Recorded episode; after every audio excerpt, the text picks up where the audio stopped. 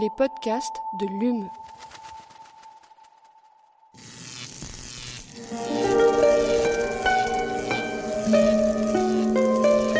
Allume la science. C'est une des nombreuses manières d'essayer de comprendre l'homme. Eh bien, imagine que toute forme de vie sur Terre meurt instantanément et que chaque molécule de ton corps explose à la vitesse de la lumière. Une sorte de, de relativisme absolu. Inversion complète de la charge des protons. La Terre va entendre ces mots. Allume la science. Bienvenue à tous et toutes dans Allume la science, l'émission qui vous branche chaque semaine sur l'actualité des laboratoires de Muse. Fin des années 60, le physicien anglais d'origine allemande Herbert Froelich, grand spécialiste de la physique des particules, tente d'appliquer ses travaux à certains mécanismes biologiques et en particulier aux mécanismes permettant aux molécules d'interagir entre elles au sein d'une cellule pour en assurer le fonctionnement. Alors certes, en quatrième de couverture d'un polar, mon teaser ne vous fera pas rêver et pourtant je vous parle là d'une des grandes énigmes scientifiques du siècle. Dès le début du XXe siècle, en effet, les spécialistes de l'électrodynamique classique et quantique pressentent que des forces physiques régissent ces interactions intracellulaires sans pour autant pouvoir les expliquer ni les prouver. Et le pauvre Froelich, pourtant nommé deux fois au Nobel, mourra dans les années 90 sans avoir percé ce mystère. Il aura fallu attendre 2022 pour qu'un consortium européen composé entre autres de quatre laboratoires français, dont deux laboratoires montpelliérains, Cocorico tout de même, donc l'Institut d'électronique et des systèmes et le laboratoire Charles Coulon, L2C, élucide enfin cette énigme en dévoilant les mécanismes d'interaction intracellulaire entre protéines. Notre invité fait bien sûr partie de ce consortium. Il est chercheur en physique à l'Institut d'électronique et des systèmes de Montpellier. Il est en studio avec nous pour nous expliquer cette petite révolution. Jérémy Torres, bonjour. Bonjour. Et bienvenue. Merci beaucoup d'avoir accepté notre invitation. Elle aussi est une énigme pour la science. À mes côtés pour mener cette interview, la journaliste Aline Perriot. Bonjour Aline. Bonjour Lucie, bonjour tout le monde. En seconde partie d'émission, nous vous emmenons à l'Institut Agro et plus particulièrement à la halle hydro... hydraulique, pardon, à la halle hydraulique du laboratoire Géo. Et c'est Gilles Belot qui nous fait la visite. Allume la science, vous avez le programme, c'est parti. Chargement de l'engin terminé. Nous sommes à 0 moins 60 secondes. 59, 58, 57, 56, 55. Jérémy Torres, donc, votre découverte, elle porte sur les forces électrodynamiques qui agissent à longue distance entre les biomolécules à l'intérieur de nos cellules. Alors tout ça, c'est pas simple, donc déjà pour commencer, est-ce que vous pouvez nous définir ce qu'est une force électrodynamique? Alors oui, tout à fait. Une force électrodynamique par opposition avec une force électrostatique va être tout simplement une force qui va dépendre de la fréquence. Donc euh, voilà, une force électrostatique est une force qui est statique en fonction du temps, en fonction de la fréquence. Une force électrodynamique est une force qui dépend de la fréquence. Merci beaucoup. Alors ces forces électrodynamiques, quel rôle est-ce qu'elles jouent à l'intérieur de nos cellules? Alors on va peut-être utiliser le conditionnel, puisqu'on espère que ces forces jouent quelque chose euh, à l'intérieur de, de, nos cellules. Ça va être là l'objectif justement principal du projet européen Lynx euh, que je coordonne donc, euh, au niveau du site montpelliérain. Et on espère que ces forces électrodynamiques vont permettre d'expliquer l'organisation spatiale et temporelle de, euh, de la machinerie moléculaire à l'intérieur des cellules. Alors, donc ces forces, elles agissent, donc on, on a lu votre communiqué, c'est pour ça qu'on arrive un peu. Donc ces forces, elles agissent à courte ou à longue distance. D'abord, donc cette distance, on, on la mesure comment? Avec quelle unité? Alors, comme ce sont des distances qui sont très petites, on va se concentrer autour d'une unité qui est très petite et qui est de 10-10 mètres et qui va être l'angstrom. Ou alors, sur le cas des forces électrodynamiques, puisqu'elles sont à très longue distance, entre guillemets, on va utiliser le nanomètre. Donc 10 puissance moins 9 mètres. Et justement, ces interactions à courte distance, elles, elles sont déjà bien connues. Euh, vous parlez dans vos articles des forces de Coulomb ou encore de Van der Waals. Euh, ces forces-là, qu'est-ce qu'elles régissent de leur côté? Alors ces forces, elles permettent aux, aux, protéines aux molécules, aux biomolécules de, s'agripper, de s'accrocher les unes avec les autres et de pouvoir démarrer euh, leur cycle de réaction biochimique. Donc concernant les interactions à longue distance, je, l'ai dit dans l'introduction, elles ont été prédites dès le début du XXe siècle. Comment on pouvait euh, pressentir justement qu'elles existaient puisqu'on ne pouvait pas euh, les prouver par expérience? Alors, il faut être un petit peu bon en mathématiques, et donc c'était le cas d'Herbert Froelich qui a fait ses prédictions théoriques au niveau de la fin des années 60, euh, début des années 70. travail qui a été repris par mes collègues de l'Université de, Marseille, le professeur Pettini. Et en effet, c'est une démonstration théorique ou mathématique de la possibilité d'activer ces, forces électrodynamiques. Donc c'est simplement de la résolution de, de systèmes on va dire, classiques ou, euh, ou quantiques et de la résolution de ces systèmes-là. D'accord. Et depuis la, fin, donc, euh, la, fin des années 60, début des années 70, on n'en savait pas plus pour l'instant que c'est... Non, en fait, on a été confronté, alors au niveau théorique, ça, ça a eu un impact relativement important. Après, il a fallu le démontrer expérimentalement et la technologie n'était pas forcément prête.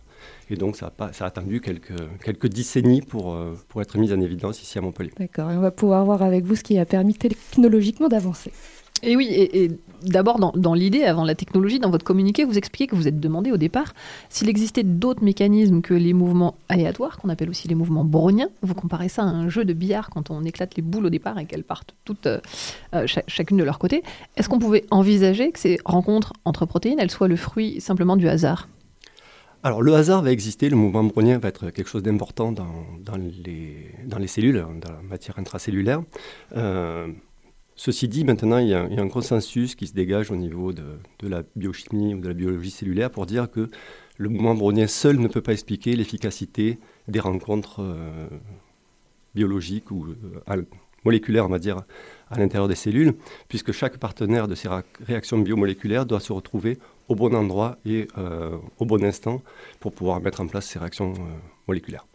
Mais alors, du coup, si, le hasard joue quand même peut-être un, petit rôle, c'est qu'il y en a vraiment beaucoup d'interactions, en fait. Hein alors, il va y avoir, on l'a dit tout à l'heure, hein, les, interactions de Van der Waals, typiquement, qui sont les cols, et euh, donc, euh, ou les interactions écrantées de Coulomb. Euh, puisqu'on est dans un système liquide avec, euh, avec du sel, on va dire, entre guillemets, pour donner une image très, très simplifiée.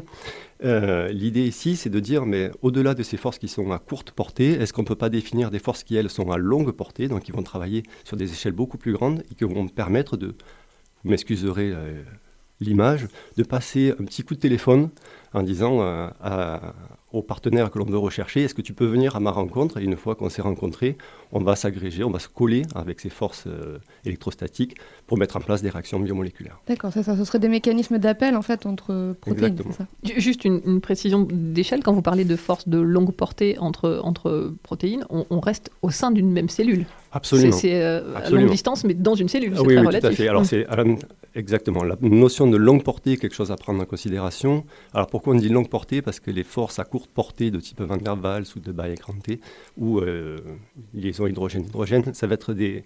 L'ordre de grandeur, ça va être la dizaine d'angstrom. Et là, on va parler plutôt sur le millier d'angstrom. D'accord. Donc aujourd'hui, on va rentrer donc euh, on, va rentrer un peu dans le, vif de vos découvertes à vous. Aujourd'hui, vous avez apporté cette fameuse preuve expérimentale attendue donc depuis euh, depuis quelques dizaines d'années. vous faites le modeste.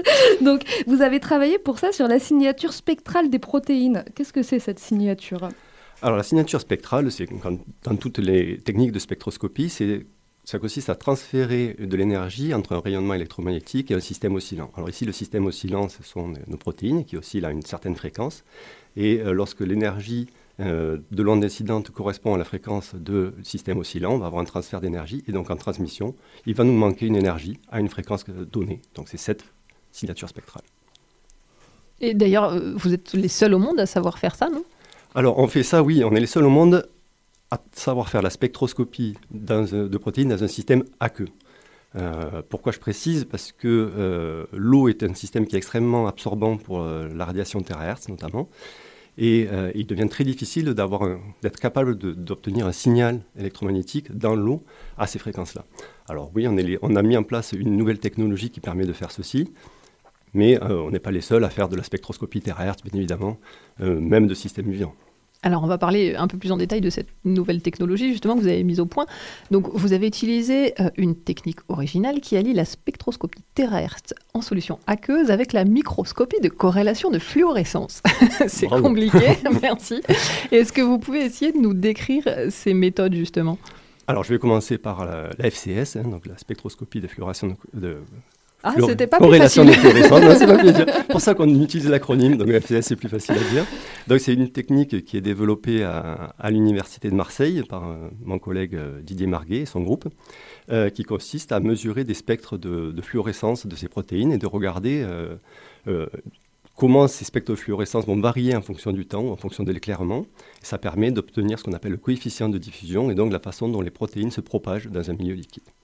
Et on a utilisé en parallèle donc des techniques de spectroscopie terahertz ici à Montpellier, qui elles vont mesurer justement ces manques, donc ces spectres euh, d'absorption des, des, protéines et de permettre de comparer les échelles de longueur euh, caractéristiques des forces électrodynamiques, aussi bien en SCS qu'en spectroscopie terahertz. Alors, avec cette étude, vous démontrez donc que l'activation des forces électrodynamiques à longue portée, donc ce dont on parle depuis deux, trois questions, ça ne se produit uniquement que quand les molécules sont entraînées hors de leur équilibre thermodynamique. Je ne vais pas faire semblant de comprendre ma question, je ne la comprends pas bien. Est-ce que vous pouvez me, me, dire de quoi il s'agit? Oui, placer un système hors équilibre euh, thermodynamique, c'est simplement lui donner une énergie qui est différente du bain thermodynamique. Alors si on veut reprendre une image euh, très très simplifiée, je vais mettre des gros guillemets, s'imaginer une baignoire remplie d'eau, ça peut être de l'eau chaude ou de l'eau froide, et à l'intérieur on va mettre une protéine, une grosse balle qui va être elle à une température très différente et typiquement qui va être beaucoup plus chaude. Donc on va, être, on va avoir une différence d'énergie thermique entre ces deux bains, c'est-à-dire entre la particule, la protéine, et le bain, c'est-à-dire la baignoire, l'eau de la baignoire. Alors, vous avez été lauréat, Cocorico encore, hein, c'est une émission très Cocorico, mais vous avez été lauréat en 2021 d'un appel à projet européen prestigieux, donc un FET Open, pour le développement d'un biocapteur particulier. Ce biocapteur, c'est précisément ce qui manquait pour expliquer ces interactions à longue distance auparavant? Oui, ça fait partie des technologies qu'il faut développer pour pouvoir arriver à faire cette spectroscopie terrestre à milieu aqueux. Euh, donc c'est un, biocapteur qui va euh, mettre ensemble euh, une technologie de pointe au niveau électronique de biocapteurs terahertz, notamment développée par une, une société montpelliéraine qui s'appelle Terracalis, et, et, un système microfluidique qui, lui, va nous permettre de contrôler les flux, et notamment qui va nous permettre de, de diminuer la quantité de matière aqueuse à devoir traverser par cette onde terahertz, qui n'est pas la meilleure amie de l'eau. Alors, vos, travaux, donc, ils ont un intérêt avant tout pour la, connaissance, c'est de la science fondamentale. Mais si on se projette un peu, si, on lâche la bride à l'imagination, qu'est-ce que ça permettrait, ces, travaux? Parce que c'est là que ça devient quand même très intéressant et assez fascinant, en fait. Alors, c'est, on va rentrer un petit peu dans le domaine de la science-fiction, mais ça fait des fois pas de mal de, lâcher la bride, justement. On pourrait espérer arriver, euh, à développer euh, des techniques d'analyse protéomique, c'est-à-dire arriver à, mesurer ou à identifier euh, différents types de protéines dans un bain d'autres protéines, telles qu'à l'intérieur d'une cellule. Tout cela pour arriver à, faire de, à développer de, la thérapie ciblée, telle que les immunothérapies. Alors c'est euh, très très euh, amont par rapport à l'état actuel de, nos connaissances, mais pourquoi pas imaginer ça dans les prochaines dizaines, peut-être au pluriel d'années. D'accord, donc euh, ça veut dire en gros on pourrait cibler donc une protéine liée à une pathologie en particulier et, et, par le biais de cette signature spectrale dire on, on détruit celle-là, c'est ça? Alors, en gros C'est exactement ça, mais en espérant que ce soit... Ouais, on en est loin, en espérant que ce soit réalisable. Alors, je ne sais pas si on est encore dans le domaine de la science-fiction avec ma question suivante, mais vous avancez également que ces résultats pourraient contribuer au développement de l'optogénétique. Alors, est-ce que d'abord, vous pouvez nous préciser ce que c'est que l'optogénétique, mais aussi en quoi la découverte que vous venez de faire peuvent aider à développer cette discipline? Oui, alors moi je ne suis pas généticien, donc je vais utiliser les mots de physicien pour décrire quelque chose euh, qui n'est pas du tout mon domaine de compétence, mais on va dire que l'optogénétique, c'est la possibilité, avec des moyens optiques, de déplacer euh, des gènes ou des molécules, avec notamment euh, des lasers. Et donc dans ce cadre-là, le fait de, comprendre comment ces forces électrodynamiques peuvent permettre justement à différentes protéines, molécules, biomolécules, de, s'approcher les unes des autres, entre guillemets, euh, ça peut être aussi une aide très importante pour ce domaine d'application qui est l'optogénétique. Alors, on, l'a dit, je, ne sais même plus d'ailleurs si je l'ai dit en introduction, mais dans le consortium qui est réuni, donc, donc je l'ai dit, quatre laboratoires français, un laboratoire allemand et un laboratoire suédois, c'est bien ça? Une, une, entreprise suédoise. Une entreprise suédoise. Euh, un laboratoire suédois, pardon, et, une société aux Pays-Bas. Voilà, il y a une société aux Pays-Bas et donc la start-up dont vous avez parlé, la, sta la start-up montpelliéraine, décidément, il fallait que je bute sur quelque chose. Donc la start-up montpelliéraine Terra Calis. Quel est le potentiel d'innovation? Donc si, si, vous avez des start-up avec vous, c'est qu'il y a un potentiel d'innovation. Oui. Donc quel est le potentiel d'innovation de cette découverte? Alors pour ces deux entreprises, ça leur permet euh, à elles d'adresser le, le marché de la santé, notamment avec ce qu'on disait avec la analyse protéomique. Alors c'est sur le très long terme, mais ça leur permet de, de, mettre un pied dans ce marché-là et de voir ce qu'il est possible d'en tirer. Mmh. Et alors, euh, votre collaborateur, Marco Pettini, donc, dont vous avez parlé tout à l'heure, qui a publié cette découverte avec vous, il parle d'un changement de paradigme en biophysique. En quoi cette découverte que vous avez faite ensemble représente un changement de paradigme? C'est pas rien quand même. Non, c'est pas rien. Alors il faut être prudent. Euh, c'est un changement de paradigme à condition que ce soit accepté par la communauté. Accepté par la communauté, ça veut dire qu'il y a d'autres équipes par le monde qui soient capables de re- reproduire ces résultats. Et ça serait un changement de paradigme dans le sens où ça serait la première euh, avancée qui permettrait euh, d'expliquer l'organisation spatiale et temporelle des réactions euh, biochimiques dans les- à l'intérieur des cellules. Vous avez parlé de la reconnaissance de la, la communauté. Je viens de me rendre compte que je n'avais pas parlé de votre publication. Elle est quand même assez prestigieuse. Vous pouvez nous, nous rappeler dans quoi vous avez Alors, euh, publié cette découverte? Merci, oui, c'est dans, dans Science Advance et, qui est paru en février 2022. Un grand merci d'avoir pris la peine de vulgariser ce sujet. C'est c'est pas simple, mais c'était vraiment très intéressant. Merci à vous. Et donc, on passe maintenant à notre séquence reportage. Et C'est ton tour, Aline. Où est-ce que tu nous emmènes cette semaine? Oui, alors euh, cette semaine, Lucie, on mouille le maillot. Oui, je l'ai gardé. Au propre pour certains, comme vous allez l'entendre. Direction le campus de la Gaillarde où Gilles Belot, professeur à l'Institut Agro en sciences de l'eau, nous fait visiter la halle hydraulique du laboratoire Géo. Oh, oh, oh, oh, H2O. Alors c'est une euh, halle euh, hydraulique donc, qui est utilisée à la fois pour l'enseignement et, et la recherche. Euh, donc elle est composée de, de trois espaces avec des, des équipements qui nous permettent d'étudier à la fois tout ce qui est euh, processus d'écoulement dans les rivières, dans des canaux ou dans des réseaux d'assainissement par exemple, ainsi que tous les systèmes de, de pompage ou les, les systèmes sous pression. Là comme il y a des étudiants, on va éviter de perturber leur manip. Cette halle, elle a une vocation de formation aussi? Oui, euh, oui, on reçoit à peu près chaque année euh, 500 étudiants de, tout le campus montpelliérain, euh, alors de l'université, mais aussi euh, bien sûr hein, de, l'Institut Agro, d'AgroParisTech. Euh, on a également des formations professionnelles qui viennent ici. On est à l'extérieur, là, du coup, dans, une espèce de cour à l'intérieur de la hydraulique. Et là, on a un espèce de, circuit en béton avec des canaux aussi. C'est quoi ça? Ah, c'est un modèle rédu- réduit de circuit compliqué. Alors euh, compliqué parce que, comme dans beaucoup de systèmes qui distribuent de l'eau, on a des ouvrages de répartition. Et, du coup, le système est assez long. Alors, euh, ça nous permet de, mimer un, système réel où on transporte de l'eau, on la distribue à différents usagers. Donc pour ça, on a différents ouvrages. On a aussi des systèmes de mesure. Euh, C'est ce sur quoi sont en train de travailler les étudiants. Là, ils font des, mesures pour étalonner les dispositifs.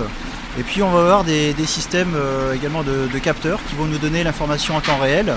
Euh, ce qui fait que sur mon, smartphone par exemple, euh, je peux voir exactement l'eau qui coule bah, au, au niveau de, ces points de mesure. En fait, sur ce dispositif, on peut mener des, exercices bah, très complexes en termes de, gestion de l'eau, puisque bah, on a différents ouvrages de répartition et on va demander à, on va constituer des équipes, on va mettre une équipe qui va être chargée de gérer le système et d'autres équipes qui sont chargées de vérifier euh, que euh, bah, effectivement il y a bien les, les quantités euh, souhaitées et euh, voilà on va pouvoir introduire des perturbations dans, dans le système et voir comment les étudiants réagissent. Quel type de perturbation on peut introduire, par exemple? Ah bah, par exemple si j'ouvre venez. Ah, là, on a euh, une écluse, non une... Ouais, c'est ça. euh, donc c'est une, c'est une vanne. Une vanne. Euh, on appelle ça aussi une martelière hein, dans les systèmes euh, d'irrigation localement. Donc là, vous allez fausser tout leur TP, non? Exactement. Et donc le but du jeu maintenant, c'est de savoir s'ils s'en sont rendus compte et qu'ils arrivent à comprendre pourquoi, qu'est-ce qui s'est passé. Mais là, rien n'est laissé au hasard. Tout est contrôlé, le système a été dimensionné de façon à ce qu'il ne déborde pas, ce qui fait qu'on peut laisser effectivement les étudiants euh, exprimer toute leur créativité. Quand vous avez des grosses pluies, votre système, comment vous le gérez? Tout est calculé. Euh, le plus gros risque ici est l'insolation, effectivement. Quand on a des étudiants au mois de, sept- au mois de, de juin, euh, bon, souvent on les retrouve en maillot de bain quand même. hein. Comment elle s'appelle, cette installation? Alors pour nous, c'est le canal Paul Riquet. Hein, Donc Paul Riquet, le concepteur du canal du Midi. Euh, parce que bon, je dirais pas qu'on a des, des ouvrages aussi euh, géniaux que ceux qu'il y a sur le canal du Midi, mais euh, c'est en tout cas fortement inspiré. Et des installations comme celle-là, il en existe beaucoup ou c'est assez unique ici? Alors, des laboratoires d'hydraulique, bon, il y en a dans, dans toutes les universités, dans toutes les grandes universités qui ont des formations en hydraulique. Par contre, c'est vrai que ce système, hein, le- ce- notre système Riquet, est extrêmement original. Euh, notamment parce qu'il représente un, un système de distribution d'eau euh, avec des ouvrages que- euh, tels que ceux qu'on va retrouver sur les systèmes d'irrigation. Et c'est vrai qu'à Montpellier, on, bah, on porte réellement cette dimension eau agriculture. Alors là, on ouvre une nouvelle porte. A une deuxième très grande salle. Alors là, on est dans, bah, dans- dans l'espace qu'on appelle entre nous boussinesque. Donc c'est le- un canal qu'on a acquis avec les crédits de, de la région et de la métropole de Montpellier. Euh, donc c'est un canal qui est tout vitré, un mètre de large, qui nous permet de- bah, d'avoir des débits euh, très importants. de- Combien de mètres de long? Euh, 12 mètres de long. Euh, donc en- entièrement vitré de façon à pouvoir utiliser les, les systèmes de mesure euh, bah, tels que ceux que je décrivais tout à l'heure, donc avec euh, un laser et des caméras qui vont suivre le- les trajectoires des particules. Donc euh, le fait d'avoir un dispositif de cette taille euh, nous affranchit d'effets d'échelle, hein, puisque nous, ce qui nous intéresse, c'est d'étudier des processus grandeur nature. Euh, évidemment, quand on est sur des prototypes de petite taille, euh, bien, on a des, effets de, bord, euh, des phénomènes qui n'apparaissent pas en réalité ou qui sont négligeables dans la réalité. Et notre dispositif permet de s'approcher effectivement des situations réelles.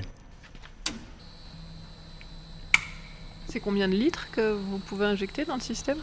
On peut aller jusqu'à 160 litres, euh, 170 litres par seconde, Ça tourne en circuit fermé? Bien sûr.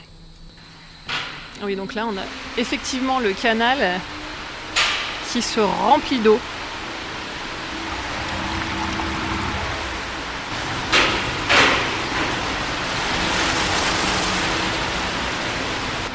Ça se remplit en l'espace de quelques secondes. Oui, oui, bah, 100 170 litres par seconde, euh, ça, fait, ça fait des grosses quantités. Donc, euh, Et est-ce que par exemple sur tout ce qui va être phénomène de crue, euh, c'est des choses que vous utilisez? Oui, bien sûr. hein, les- le, le- le dispo- disposer d'un laboratoire nous permet de- d'établir des modèles, euh, de- d'obtenir, de caractériser des propriétés élémentaires qui après sont euh, intégrés dans des logiciels de calcul hydraulique. Et ce sont ces logiciels qui permettent après bah, de- d'estimer par exemple euh, effectivement l'impact d'une crue. Alors là, je suis en train de monter le seuil qui est situé tout à l'aval du canal. Et vous allez voir, voilà, l'influence de ce seuil remonte jusqu'à l'ouvrage qu'on aperçoit au milieu. Voilà, on fait un tsunami, exactement. L'ensemble de la halle tourne en circuit fermé, j'imagine? Oui, oui, oui. Mais avec des réserves d'eau indépendantes, ce qui fait que par exemple on peut injecter des, particules euh, ici dans ce canal-là, dans ce canal-là, qu'on va pouvoir suivre après avec euh, nos, caméras. Nous allons avoir euh, d'ailleurs un autre étudiant de l'université, donc un étudiant euh, de l'unité mesure physique, qui va travailler avec nous sur l'automatisation de ce seuil. L'idée là ici, vous voyez, je fais monter et descendre le niveau par exemple pour simuler l'influence de la marée sur un écoulement. Bon, ça, je le fais manuellement. À l'issue du stage, si tout se passe bien, eh bien, on pourra le faire de façon automatique. Ouais, dans les applications recherche, vous avez ici voilà, la situation, le type de situation qu'on va étudier, à savoir un, ouvrage qui est sur un cours d'eau ou sur un canal. Et on va caractériser les conditions d'écoulement, euh, notamment en, ben, en vue de- d'identifier des conditions d'écoulement qui sont favorables au franchissement des poissons. On travaille notamment sur tout ce qui est euh, bah, continuité écologique des, civelles, c'est les alevins de l'anguille. Euh, le fait d'avoir des ouvrages comme ça sur les canaux, sur les rivières, bah, bloque la, remontée de, ces espèces. Et c'est donc euh, bah, un problème hein, pour, euh, pour la survie de ces espèces. Donc là, ici, les conditions hydrauliques qu'on étudie sont. bah, c'est justement ça qu'on va étudier. Dans, quelles sont les conditions qui sont appliquées aux écoulements et en fonction de la géométrie, en fonction de l'ouvrage. Euh, et ceci permettra après d'établir des règles pour euh, bah, favoriser le franchissement des espèces.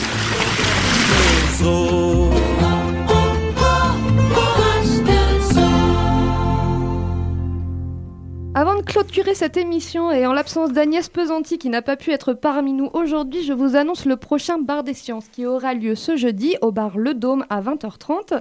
Un rendez-vous qui ce mois-ci sonne comme une incantation puisque nous vous invitons à vous poser la question Esprit critique, où es-tu?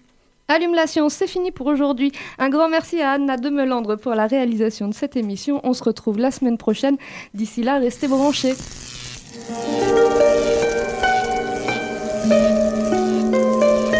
Allume la science. C'est une des nombreuses manières d'essayer de comprendre l'homme. Eh bien, imagine que toute forme de vie sur Terre meurt instantanément et que chaque molécule de ton corps explose à la vitesse de la lumière. Une sorte de, de relativisme absolu. Inversion complète de la charge des protons. La Terre va entendre s'aimer. Allume la science.